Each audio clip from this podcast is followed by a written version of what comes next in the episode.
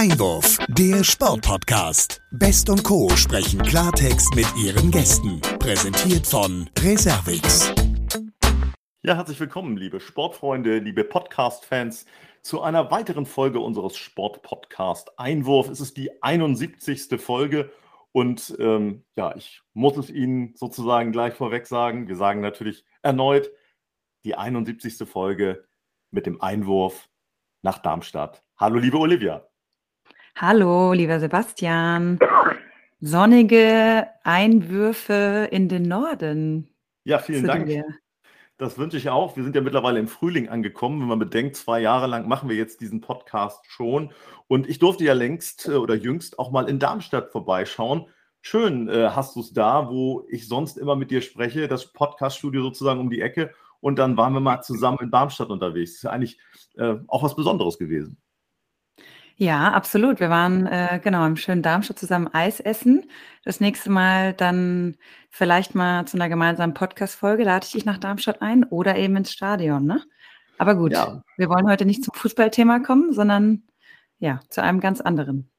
Du sagst es, aber ich äh, habe es mir notiert. Eis essen in Darmstadt und Podcast in äh, Darmstadt geht immer.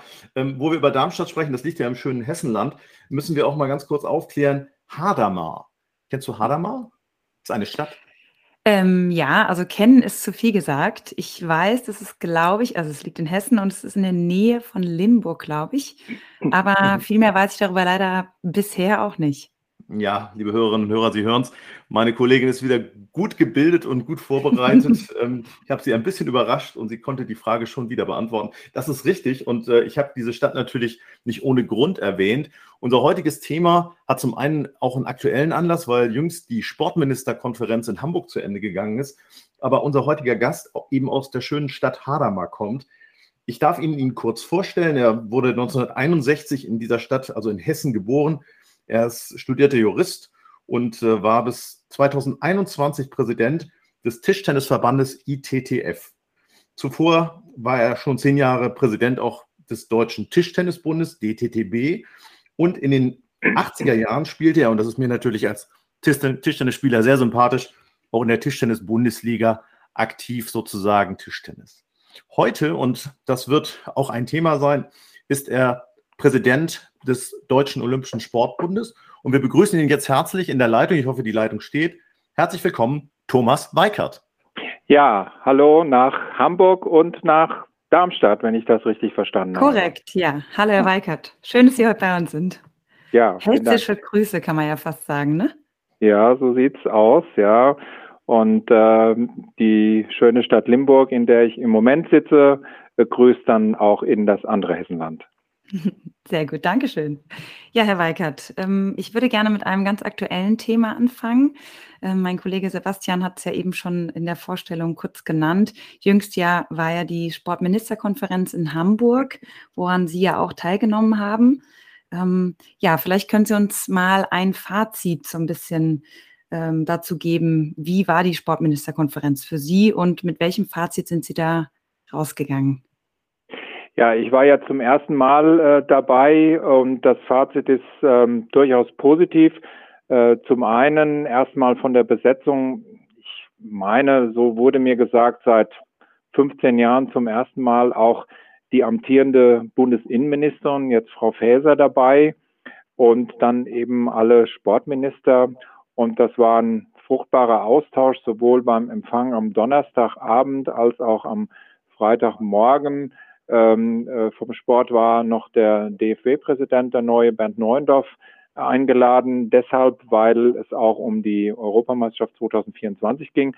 Aber in der Hauptsache ging es natürlich in der äh, Konferenz darum, wie ähm, wird der Sport äh, gesellschaftlich besser gehört, weil wir alle denken, dass wir in der Pandemiezeit äh, nicht gut gehört worden sind und was können wir verbessern, was müssen wir verbessern und wie können wir die Strategie ändern.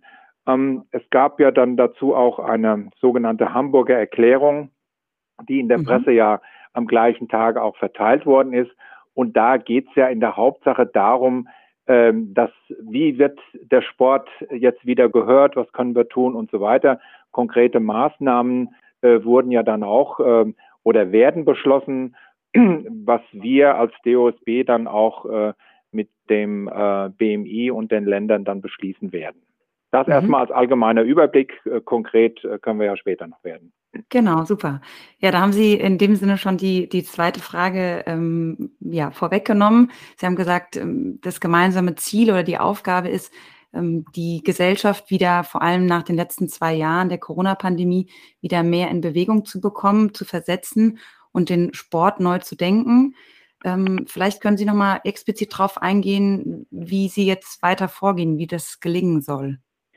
Ja, wir haben also äh, ganz konkret über Maßnahmen gesprochen, die natürlich dann auch äh, mit Finanzen verbunden sind. Und äh, es sind ja dann eben auch immer Geldgeber äh, gesucht, äh, weil der arme DOSB möchte das nicht oder zumindest nicht alleine ähm, zahlen. Also das erste ist mal, wie bekommen wir Deutschland wieder in Bewegung? Und es ist klar, die Schulen waren teilweise geschlossen, die Kindergärten waren geschlossen, die Sporthallen waren geschlossen.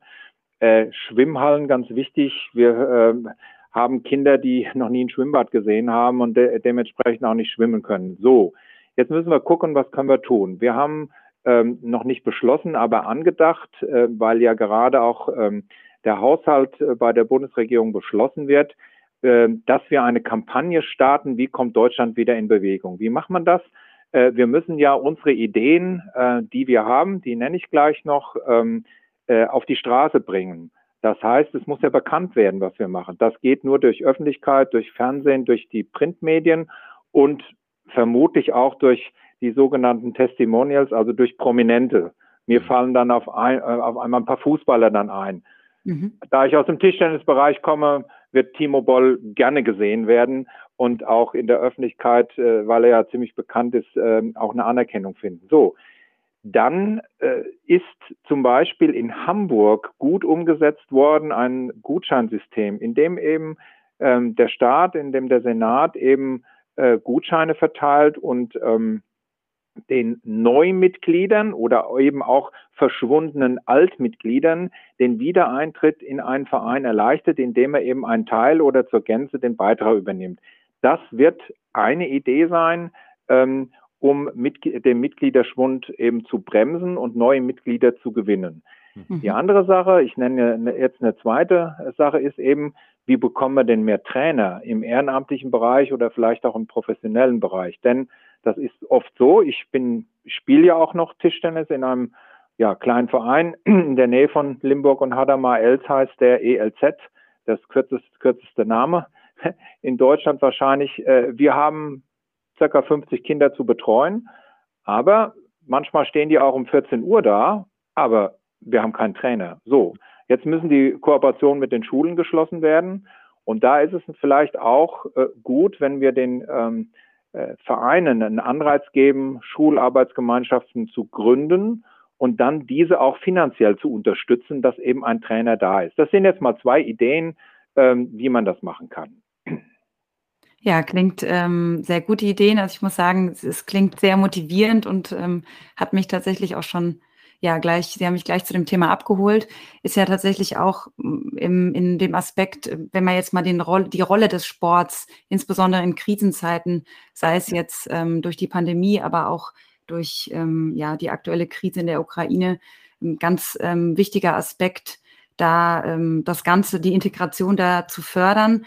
Vielleicht können Sie noch mal unter dem Stichwort Integrationsleistung des Sports noch mal ähm, ein bisschen was zu erläutern.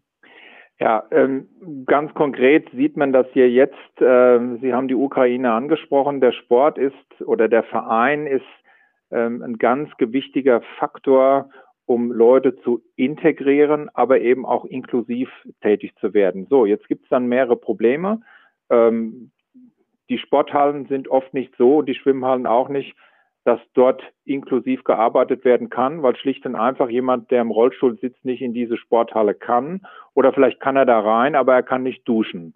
Mhm. So, das muss geändert werden, steht im neuen Koalitionsvertrag, dass dort auch eine Menge Geld äh, äh, kommen soll. Das ist auch natürlich angesprochen worden äh, in Hamburg und das soll auch jede Menge Geld reinkommen. Wir warten mal ab, was im Haushalt passiert und dass eben Sporthallen ähm, eben äh, modernisiert werden. Das zweite ist integrativ. Ja, man sieht es ja jetzt, ähm, wie die Hilfe für die ukrainischen Sportler und Sportlerinnen oder, oder eben auch Leute, die keine Sportler und Sportlerinnen sind, wie die funktioniert. Und da spielen eben Vereine eine ganz gewichtige Rolle. Es ist ja nicht damit getan, dass die Flüchtlinge hierher kommen und irgendwo übernachten. Und das ist ja schon äh, vielleicht ein Problem, genug Plätze zu finden, sondern die Nachsorge ist ja wichtig. Die müssen angemeldet werden. Die müssen Geldmittel zur Verfügung gestellt bekommen. Und die müssen ja auch irgendwas tun, sonst sitzen die ja nur die Kinder zu Hause rum, also Schule und dann Verein. Und mhm. da ist jetzt, ähm, wir betreuen dann eben auch äh, im Großen, eben Boxer zum Beispiel, die Boxer-Nationalmannschaft ist hier. Wir betreuen Ruderer, die jetzt mittlerweile nach Frankreich gegangen sind und andere Sportler mit, indem sie an Olympiastützpunkten trainieren erstmal, mhm. aber auch mit Geldmitteln, indem die eben versorgt werden, übernachten, äh, essen und so weiter, Tra äh, Trainer.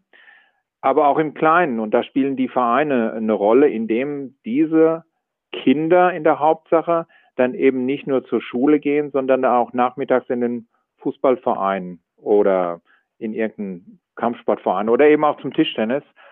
Und ich glaube, da spielt der Sport eine ganz gewichtige Rolle. Ähm, dort sind, das hat sich auch gezeigt äh, bei anderen Gelegenheiten, wenn Flüchtlinge kamen, dass dann eben die Leute doch am besten integriert sind, wenn sie dann mit anderen vergleichbaren, wo sie ihr Hobby nachgehen können, eben zusammen spielen. Das ist ein wertvoller Faktor und das erleichtert die Integration auch zum Deutschlernen natürlich, weil mhm. klar, äh, wenn man die Schule geht und äh, dann hier richtig integriert werden soll, dann ist die deutsche Sprache natürlich auch wichtig. Ähm, ich, die, Hilfsmög die, die Hilfen der Vereine hat mich total, naja, ich will nicht sagen überrascht, aber zumindest sehr berührt, weil die ist unglaublich groß und ich hoffe, das bleibt auch so.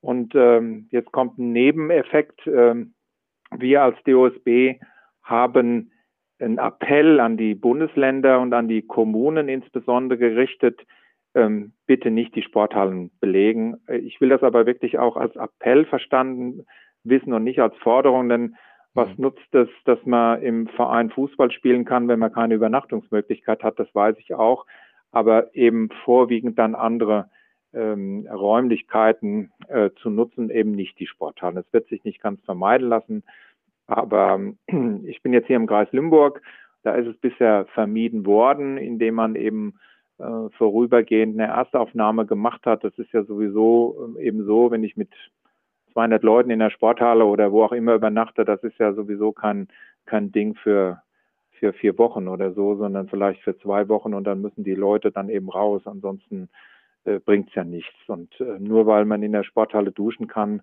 äh, macht eine Sporthalle nicht zur Unterkunft. Ja. Mhm, Klar, absolut. absolut. Ja. Aber an der Stelle, das können wir auf jeden Fall ja schon mal festhalten, große Herausforderungen und auch Spannungsfelder, wie Sie es aufzeigen, die es da zu bewerkstelligen gibt in den nächsten Wochen und Monaten.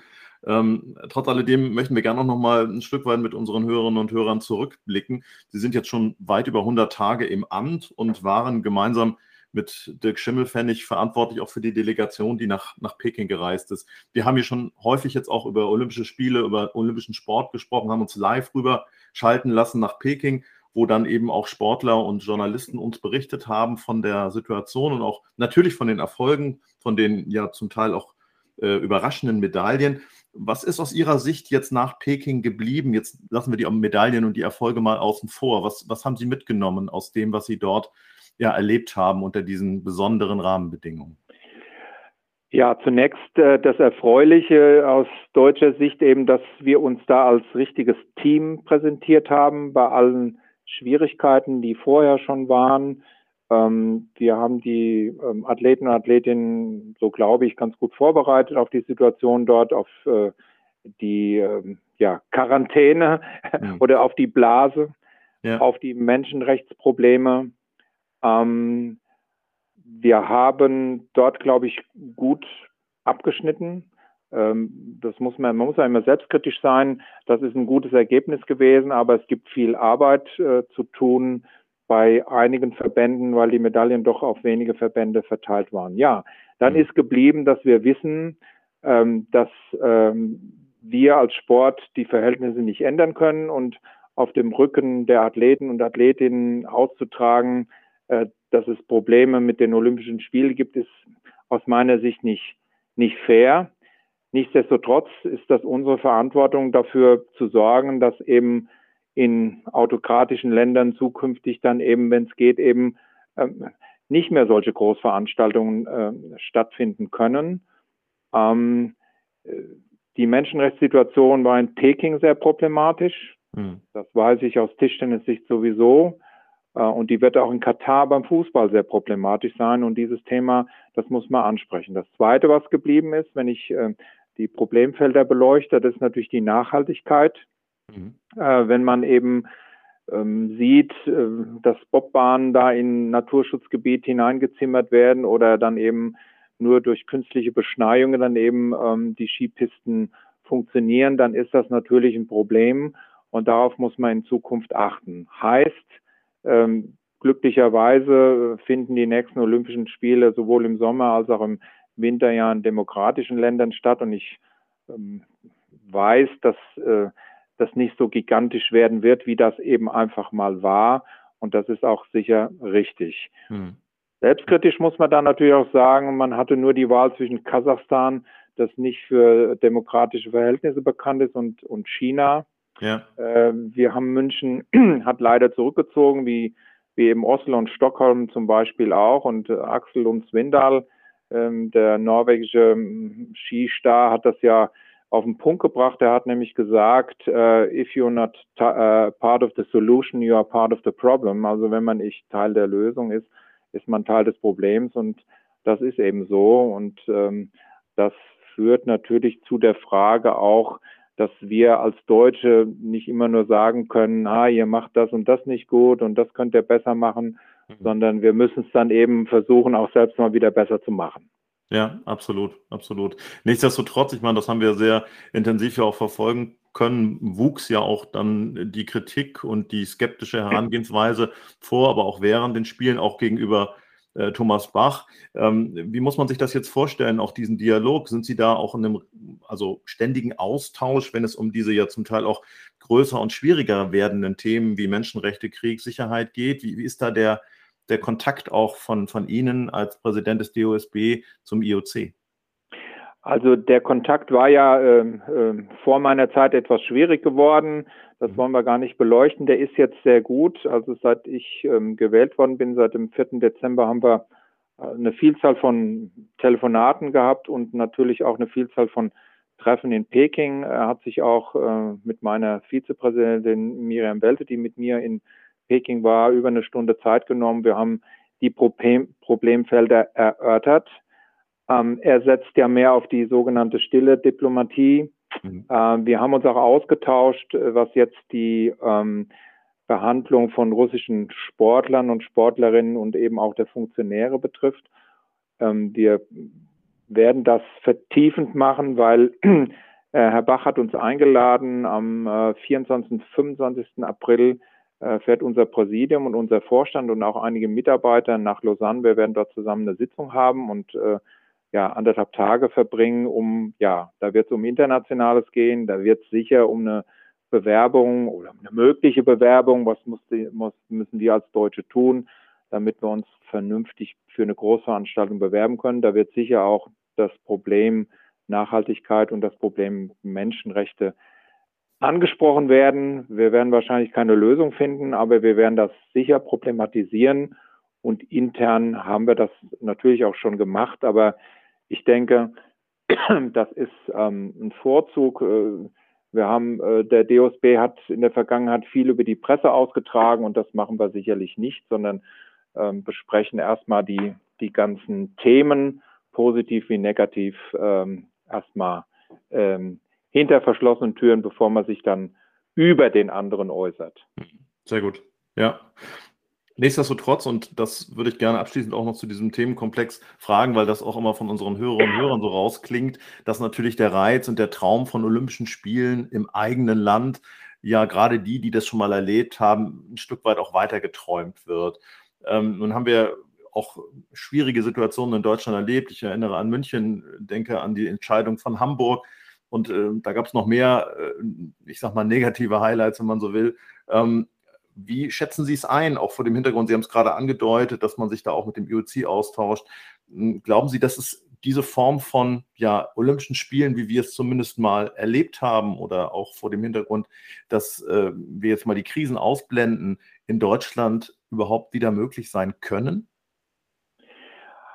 Also es ist so, dass ja hm, die äh, Spiele im Sommer bis 2032 vergeben sind, im Winter ja. 2026 in Cortina und Mailand 2030 sind wir sicherlich zu spät, weil ja andere, die Bewerbungskriterien haben sich verändert. Ähm, es sind schon äh, Städte im Gespräch mit dem IOC. Aber ansonsten glaube ich schon, äh, dass es realistisch ist. Mhm. Ähm, wir müssen die Sache anders anpacken. Ähm, wir müssen zunächst mal, also nicht, nicht umgekehrt erstmal gucken, dass eine gute Bewerbung auf den Weg kommt, sondern umgekehrt müssen wir sehen, dass wir die Bevölkerung, die Politik und die Wirtschaft davon überzeugen, dass es Sinn macht, hier, dass es einen Mehrwert hat, äh, Olympia hier auszutragen. Mhm. So. Wenn ich das nicht schaffe, also ich denke da an Vorbildfunktionen, äh, dass äh, durch Olympia äh, 72 äh, gab es die Trimm-Dich-Bewegung, die ist entstanden. Äh, 72 ist die Glücksspirale entstanden. 72 äh, ist letztlich sind die Paralympischen Spiele. Da gab es im Vorfeld, äh, gab es in Heidelberg die Spiele der Gelähmten. Das, das hat viele Auswirkungen gehabt. Die Infrastruktur in München und in ähm, Kiel und dann noch Augsburg haben wir ja äh, den Eiskanal. Also da ist viel entstanden. Davon müssen wir die Bevölkerung überzeugen, mhm. äh, dass das auch wieder sein kann, wenn wir uns hier bewerben. Das ist mal das Erste. Ja. Wenn wir die Bevölkerung nicht hinter uns kriegen, dann macht es überhaupt keinen Sinn. Und dass man skeptisch ist aufgrund der vielen Probleme äh, im finanziellen Bereich, zu groß, Nachhaltigkeit, äh, vielleicht auch ein paar korrupte Dinge, das spielt ja auch immer eine Rolle, mhm. das ist mir klar. Aber wie gesagt, daran müssen wir arbeiten. Und dann dann muss natürlich auch die Politik sagen, wir finanzieren denn das Ganze, ja, und die Wirtschaft muss mitmachen. Und wenn wir das geklärt haben, dann können wir über Daten sprechen und dann können wir auch über Orte sprechen. Alles andere macht keinen Sinn. Wenn wir jetzt sagen, äh, ich nehme jetzt irgendeine Stadt, äh, wir, wir wollen Olympische Spiele 2036 äh, haben und die Stadt bewirbt sich und dann denken wir erst daran, wie wir an die Bevölkerung gehen, dann macht das keinen Sinn und das, das ist, darüber sind wir uns im Präsidium klar. Aber alle im Präsidium und im Vorstand, die wollen und die arbeiten daran, dass wir das hier irgendwann möglich machen. Irgendwann heißt frühestens 2034, das wäre Winter. Mhm. Und das heißt frühestens 2036, das wäre Sommer. Und dann wissen Sie ja auch, äh, dann haben wir dann wieder ein Problem oder äh, vielleicht auch keins. Äh, da denkt jeder an 1936, aber gerade das ist doch was, wo wir vielleicht zeigen können, dass wir hier in Deutschland ähm, das vielleicht auch ein bisschen besser machen können und viel besser machen und vielleicht in einem demokratischen Staat machen können. Und äh, 1936, wenn die Spiele in der USA stattfinden oder in Argentinien oder sonst wo, dann wird jeder auch immer auf 1936 zurückkommen. Ja. Das Problem ist trotzdem da. Also alles in allem, wir wollen das. Es gibt viele Probleme zu lösen und da sind wir uns bewusst und es ist nicht alles eitel Sonnenschein, aber wir arbeiten zumindest dran. Sehr gut. Wo Sie 1936 ansprechen, da müssen wir einmal Service, ein Servicefenster aufmachen, wen das interessiert die Spiele von 1936, die Propagandaspiele im Deutschen Sport- und Olympiamuseum, wunderbar zusammengestellt, historisch genau analysiert, kann man sich wunderbar angucken, als kleiner Tipp für unsere Hörerinnen und Hörer. Sehr gut. Ja, Herr Weikert, jetzt ähm, haben wir ja schon ein paar ja, vermeintlich kritische Themen angesprochen. Ähm, möchte ich vielleicht auch mal da die, die Brücke schlagen und ähm, zum Thema Hilfsbereitschaft und Solidarität kommen. Man merkt ja gerade im Zuge der ähm, Ukraine-Krise ist es ja die Hilfsbereitschaft und die Solidarität in Deutschland, in der Bevölkerung, bei den Vereinen, aber auch bei den Familien, wie Sie es eben schon angesprochen haben, sehr groß. Und da möchte ich dann doch gerne mal erwähnen, dass ähm, auch der Deutsche Olympische Sportbund ja zusammen mit der Deutschen Sporthilfe einen Soforthilfefonds für ukrainische SportlerInnen ja ins Leben gerufen hat. Ähm, ich glaube mit einem Grundstock von 100.000 Euro. Korrigieren Sie mich gerne, wenn, ähm, wenn ich da was ähm, falsch erzähle. Vielleicht können Sie, weil es einfach ein ja, zum Wohle des guten Zwecks nochmal so ein bisschen was darüber erzählen und vor allen Dingen auch unsere ZuhörerInnen nochmal dazu abholen, wo man spenden kann. Ähm, ja, über welche Seite oder über welchen Weg? Ja. Ja, es ist gut, dass Sie das ansprechen und das ist wirklich eine, eine schöne Sache. Der Grundstock, äh, völlig richtig, ist 100.000 Euro. Der ist inzwischen aufgestockt worden auf 200.000 Euro, weil ähm, die äh, Landessportbünde auch mitmachen und auch weitere 100.000 Euro zur Verfügung gestellt haben. Und da wir auch hier und da äh, Spenden haben, ähm, haben wir also äh, mehr wie ähm, 500.000 Euro, äh, 500.000, das wäre schön, mehr wie äh, 200.000 Euro äh, zur Verfügung. Das ist erstmal sehr gut.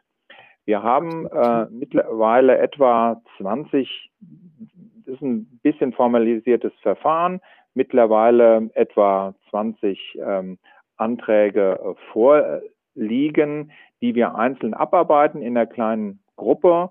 Dort wird also immer das Anliegen ähm, geschildert und äh, nur kurz äh, Zusammenfassung, äh, was dort gemacht werden kann. Ich nenne jetzt mal das erste Beispiel Boxer. Ukraine, die ukrainische Boxnationalmannschaft ist eben hier.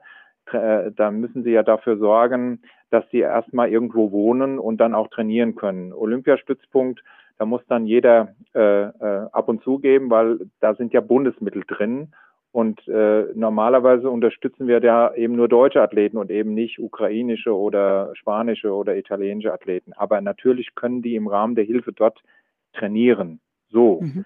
Ähm, es gibt ein Projekt des Landessportbundes Rheinland-Pfalz. Da geht es um gehörlose Sportler und Sportlerinnen. Ähm, die sind, ähm, wenn ich das richtig im Kopf habe, beim Gehörlosen Sportclub in Frankenthal untergebracht, die sorgen für die Übernachtung, die sorgen für die Verpflegung und die Betreuung, weil die natürlich auch nicht äh, gut ähm, Deutsch können. Wir haben einen Antrag vom Deutschen Kanuverband, Aufnahme von Parakanu-Sportlern vorübergehend. Wir haben in Hannover ähm, sollen ähm, Hockeyspieler und Spielerinnen untergebracht werden. Das ist noch ein Projekt, was noch sozusagen auf Halde liegt, weil da erst noch ein paar Zustimmungen eingeholt werden sollen und, und müssen. Und äh, Nürnberg zum Beispiel, da haben wir, Wasser, haben wir eine Wasserballgruppe von 21 Jugendlichen, die dort betreut werden. Also das sind, und dann fassen wir das immer zusammen, Geldmittel, äh, die Vereine, Verbände oder eben auch Einzelpersonen beantragen und sagen, wir benötigen x Euro, wie viel und sagen, wir haben Eigenmittel von x und es wäre schön, wenn ihr uns 5000 äh, Euro als Beispiel zur Verfügung stellen könntet. Und wenn das Projekt eben konkret ist, ähm, machen wir das. Und wir haben jetzt sieben oder acht Projekte schon unterstützt, wo das Geld schon geflossen ist. Aber man kann eigentlich nur alle, die ähm, ja, Sportler, Sportlerinnen betreuen wollen, die sich hier in Deutschland aufhalten, sei es nun bei einem Verein oder sei es eben auch bei einzelnen äh, ja, auffordern, aufrufen, ihr könnt euch an den DOSB wenden, äh, dosb.de, da finden Sie sicher den Ansprechpartner und spenden können Sie auch, ist prominent auf dieser Seite ähm, gesagt, wohin Sie spenden können, dort ist auch ein Konto genannt. Also ist, glaube ich, eine sinnvolle Sache. Im Moment ist noch Geld da für Projekte, die wir fördern wollen. Also ähm, gerne noch äh, sehen wir Anträgen und, und Anregungen entgegen, was wir noch machen können. Und es geht, es geht nicht immer um Nationalmannschaften. Ja, die habe ich jetzt mal genannt. Es geht schlicht und einfach vielleicht auch um Training für Kinder und Jugendliche, die sich hier vorübergehend aufhalten. Ja, mhm. äh, also das muss man dann eben im Einzelnen sehen, ob das Sinn macht oder, oder äh, Sinn macht ist so ein, so ein komisches Wort, ob, ob es eben konkret ist mhm. und ob die Hilfe eben auch, ich sage jetzt mal, äh, Sinn macht, ganz einfach. Ja, mhm. also das wird von uns schon, ich sag mal, vernünftig und großzügig geprüft. Mhm. Sehr gut. Gute Geschichte. Ganz toll. Super. Ähm, wir würden jetzt gerne noch mal so ein bisschen den Bogen auch spannen, auch so zu Ihren Schwerpunktthemen, auch vor dem Hintergrund, dass Sie jetzt schon Teil auch schon angesprochen haben. Also das Thema Sport neu denken, vor dem Hintergrund Ihrer Ausführungen ist da sicherlich ein großer Baustein auch für die Zukunft. Ähm, wir haben vor einigen Monaten auch mal mit äh, Veronika Röcker hier gesprochen. Da ging es um das Thema Reformen im DOSB auch. Was sind so Ihre, ich sag mal, drei großen Themen? Weikert, die jetzt so anstehen, auch aus Ihrer persönlichen Sicht, wo Sie sagen, da möchten wir jetzt, möchte ich jetzt auch in den nächsten zwölf Monaten gute Schritte nach vorne machen? Also das erste ist jetzt die Pandemie äh, überwinden, den Mitgliederschwund stoppen äh, mhm. und was wir dort alles machen können, habe ich schon schon angesprochen. Ja. Das zweite Thema ist natürlich die Leistungssportförderung steht in der Kritik. Mhm. Ähm, da müssen wir ran. Da ist zu viel Bürokratie drin. Da müssen die Strukturen ähm, geändert werden. Wir müssen dafür sorgen auch, dass wir vernünftige Verträge für Trainer bekommen. Die dürfen nicht nur vier Jahre immer arbeiten, die müssen vielleicht besser bezahlt, nicht vielleicht, die müssen besser bezahlt werden. Hm. Äh, die Arbeitsbedingungen müssen verbessert werden. Das ist ein zweites Thema insgesamt. Und das dritte würde ich jetzt einfach mal nennen, ähm, auch noch nicht erwähnt heute. Äh, also, also, oder zum ersten Thema noch, da gehört ja zu das Ehrenamt stärken, die Ukraine-Krise überwinden. Äh, die Großveranstaltung hatte ich schon genannt, aber ein drittes Thema ist sicherlich ähm, Safe Sport. Hm. Das ist ein bisschen in der Vergangenheit, wie soll man sagen, vernachlässigt worden. Darüber haben wir auch in Hamburg äh, gesprochen. Ähm, wir müssen mit allen Kräften jetzt ähm, hinbekommen, dass so ein Zentrum entsteht. Äh, hm. wir sind dafür, dass das unabhängig ist. Ähm, und alle müssen daran arbeiten. Das heißt, das muss finanziell ausgestattet werden. Wir wollen einen sauberen Leistungssport, wir wollen einen fairen Leistungssport und dazu gehört eben auch, dass nicht diese Übergriffe erfolgen, die wir immer wieder gesehen haben und dass die natürlich auch dann ja erstmal bekannt werden und ja. dann natürlich auch entsprechend sanktioniert werden. Und dazu gehört das. Da muss man aufpassen, äh, dass das nicht ganz anonym wird, wenn sich, äh, manchmal ist es vielleicht es ist immer gut, dass äh, sich jemand an eine unabhängige Instanz wenden kann, aber manchmal hm, suchen die Leute auch nicht die ganze Anonymität. Also man muss mal gucken, wie man das praktisch einfach in den Griff bekommt. Aber das ist sicherlich ein Thema, was die nächste Zeit eine große Rolle spielen wird. Mhm. Mhm. Da würde ich tatsächlich gerne direkt mal noch reinkrätschen. Ähm, das Thema Sportförderung haben Sie angeschlossen, äh, angesprochen, ähm, was ja, ja doch immer wieder auch ähm, in, in Kritik gerät und auch in vieler Munde ist, wenn man sich gerade jetzt auch anschaut, dass von 2020 zu 2021 die Sportförderung von 279 Millionen auf 293 Millionen erhöht wurde ähm, würde ich Sie gerne mal zu fragen, wie ähm, ist in Ihrer Sicht die, wie wird die Sportförderung in Zukunft aussehen, gerade auch vor dem Hintergrund, wenn dann irgendwann nicht mehr genügend Geld da ist? Ja, klar ist, das habe ich ja eben schon gesagt, ähm, es ist zu viel bürokratischer Aufwand, das muss vereinfacht werden. Und mhm. die Verbände, die müssen auch flexibler arbeiten können. Das ist, sind ja gerade die Gespräche, die jetzt gerade von den Sportdirektoren ähm, geführt werden mit dem, also Sportdirektoren der, der Verbände mit dem DOSB, also mit unseren maßgeblichen Leuten. Das ist an der Spitze dann eben Dirk Schimmelfennig als Vorstand äh, Leistungssport. Mhm. Hm, das Im Übrigen auch ein Tischtennisspieler, ne? Im Übrigen auch ein Tischtennisspieler, natürlich, ja. Mal Bundestrainer gewesen ja, lange Zeit äh, eben Sportdirektor, äh, wie ich Präsident äh, beim DTDB war, eben auch und auch Bundestrainer. Ja, das ist ganz wichtig, das immer wieder zu erwähnen, dass Tischtennis eine Rolle spielt. Mhm. Ja, ja ähm, und dann muss man gucken, wie werden denn die Mittel zukünftig verteilt. Und äh, da geistert ja immer so ein Wort Leistungssport GmbH durch die Gegend. Und da habe ich manchmal so den Eindruck, das wird einfach mal genannt. Und dann weiß man gar nicht so richtig damit was anzufangen.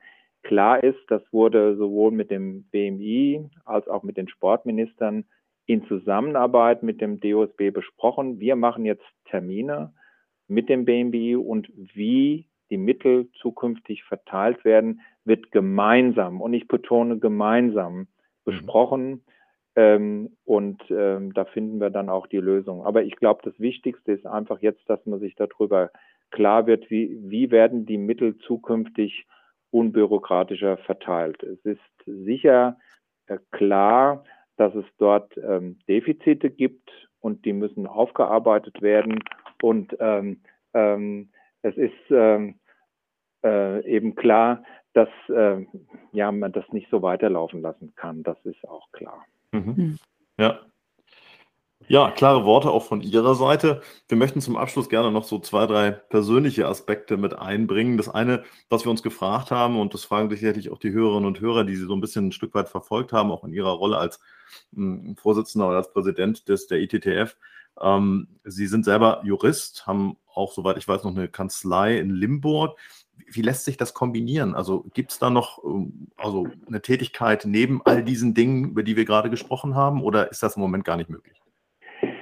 Ja, das, das ist möglich. Ich sitze ja auch im Moment in der Kanzlei und habe heute Morgen äh, ganz normal gearbeitet und werde das auch heute Mittag tun. Mhm. Es ist halt so, man muss sich die Termine gut einteilen. Es ist natürlich nicht ein, ähm, wie soll ich denn sagen, ein fünf Stunden Wochenjob beim, beim DOSB, sondern viel, viel mehr, weil man eben auch viele Termine hat, die zu, äh, die zu koordinieren. Was ein Vorteil ist äh, gegenüber äh, dem Weltverband, ist eben, die weiten Reisen entfallen einfach. Ja, ich war ja sehr oft in Asien, wir sind ja in Asien, lastiger Sport im Tischtennis, da war ich dann dreimal im Jahr, fünfmal im Jahr, drei Tage in China oder in Korea oder in Japan. Das tut äh, auf Dauer auch nicht so ganz gut mit der Zeitverschiebung. Ja. Das entfällt. Im, gut, wir hatten jetzt Peking, da war ich drei Wochen. Äh, ja, aber das ist dann, das ist dann, äh, die äh, europäischen Verbände treffen sich, ich meine, im Juni nochmal in Skopje. Ansonsten sind es Reisen in Deutschland. Das ist auch ganz gut so und das ist dann auch manchmal zeitaufwendig. Mhm. Aber wir haben auch ein gutes Team. Die übernehmen eben auch äh, eben die Termine. Wir haben Verena Bendler, die als Paralympiasiegerin, äh, Paralympicsiegerin einige Termine macht, auch sicherlich sehr prominent ist und äh, für Interviews und so weiter zur Verfügung steht. Ich nenne noch Miriam Welter als Olympiasiegerin im Bahnrad.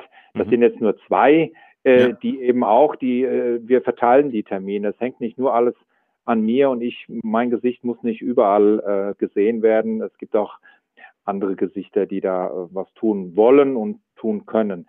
Es ist schon zeitaufwendig, ja, vor allen Dingen natürlich auch, klar, Wochenendarbeit ist, ist dann auch da, bin ich aber auch seit Jahren hm. so gewohnt und von daher ist bis jetzt, ja, äh, alles okay, sagen wir es mal so. Sehr gut. Das klingt auch nach, nach Teamplaying und äh, das gab es ja dann auch viele Jahre, ich habe es angedeutet ganz am Anfang, äh, als professioneller Tischtennisspieler. Ähm, nun äh, ist es so, da würde ich gerne auch noch mal kurz drauf eingehen, äh, dass das Herz und vielleicht auch der Tischtennisball im Herzen, um das Bild mal zu bemühen, ja auf jeden Fall noch vorhanden ist. Sie sagten auch gerade, Sie spielen auch noch aktiv. Ähm, wie sehr hilft es Ihnen auf der einen Seite, dass Sie im Prinzip in Ihrer Karriere auch als Funktionär diese Tischtennislaufbahn durchlaufen haben und wie sehr ist es auch so, dass man vielleicht an der einen oder anderen Stelle dann aber auch sagen muss, ich bin hier neutral, ich kann jetzt nicht den Tischtennissport bevorzugen, auch wenn wir, wie wir ja gerade gehört haben, an der einen oder anderen Stelle immer wieder Tischtennisspieler sehen und denen begegnen. Ich zuletzt äh, letzte Woche, als ich äh, mit Enno Preuß von Borussia Düsseldorf, der hier auch schon im Podcast war, sprach und er sagte, ja, also äh, Thomas Weikert, mit dem habe ich auf der Studenten-WM zusammen Tischtennis gespielt. So sieht's aus, so sieht's aus. Ja, also erstmal wichtig ist das Team. Das habe ich ja eben schon genannt. Äh, Sie können das nicht alleine machen, zeitlich, aber eben auch, es hilft auch nicht, wenn Sie nicht im Team absprechen. Das habe ich allerdings auch schon, denke ich, immer gemacht, auch beim, beim DTDB. Ja, natürlich hängt mein Herz am, am Tischtennissport. Das heißt aber nicht, dass ich äh, äh, nicht gerne rodeln mag oder äh, Skispringen oder Leichtathletik, sondern ich habe auch sonst sehen Sie mich hier öfter beim Kreisliga Fußball. Ich habe mhm. mit Fußball im Übrigen angefangen oder ich äh, schaue mir dann eben auch Leichtathletik und sonst was an. Ja, äh, klar, ähm, wenn man, äh, ich spiele Verbandsliga, ich sage immer, ich muss wissen, wie der Ball hüpft. Äh, dann kriegen Sie erstens die Meinung der Mannschaftskameraden, die dann schon sagen, ob ich was gut oder ob ich was schlecht gemacht habe, ohne dass das in die Öffentlichkeit gerät. Das ist auch ganz gut so. Ja. Dann ist man eben ein Anführungszeichen normaler Mensch.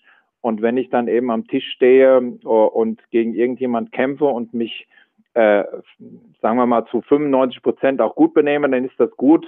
Aber manchmal hat man ja auch schlechte Tage und dann ist das auch wieder gut, dass man auf den Boden zurückgeholt wird. Also, das ist ganz wichtig. Äh, ich spreche jetzt für, mein Sport ist eben, ich komme aus dem Tischtennis, aber letztlich ist es auch egal, ob man Judo oder Fußball oder sonst was spielt. Wichtig ist, glaube ich, dass man was macht und dass man weiß, wo man herkommt. Und mit ähm, Enno Preuß ist richtig, äh, habe ich Studenten-WM gespielt und in der Bundesliga haben wir uns auch äh, bekämpft, immer fair. Und wenn ich nicht ganz mich täusche, hat er jedenfalls weit aus mehr gegen mich gewonnen als ich gegen ihn. Das ist sicher so. das hat er mir jetzt nicht gesagt, aber wir können das ja mal im Kopf behalten. Das werde ich jetzt Ja, ja, das, das, das, ist so. Ich habe zu ihm zum Geburtstag, äh, habe ich äh, zu ihm gesagt, ein Video ja aufgenommen, wenn äh, aus seiner Vorhand und aus meiner Rückhand und seinen Beinen, wenn man das hätte kombinieren können, dann wäre vielleicht aus uns noch was Besseres geworden. Aber ist ja nicht so. sehr, sehr schönes Bild, sehr schönes Schlusswort. Wir klären auf, ähm, Enno Preuß ist 60 Jahre alt geworden. Da gab es letztens eine kleine Feier.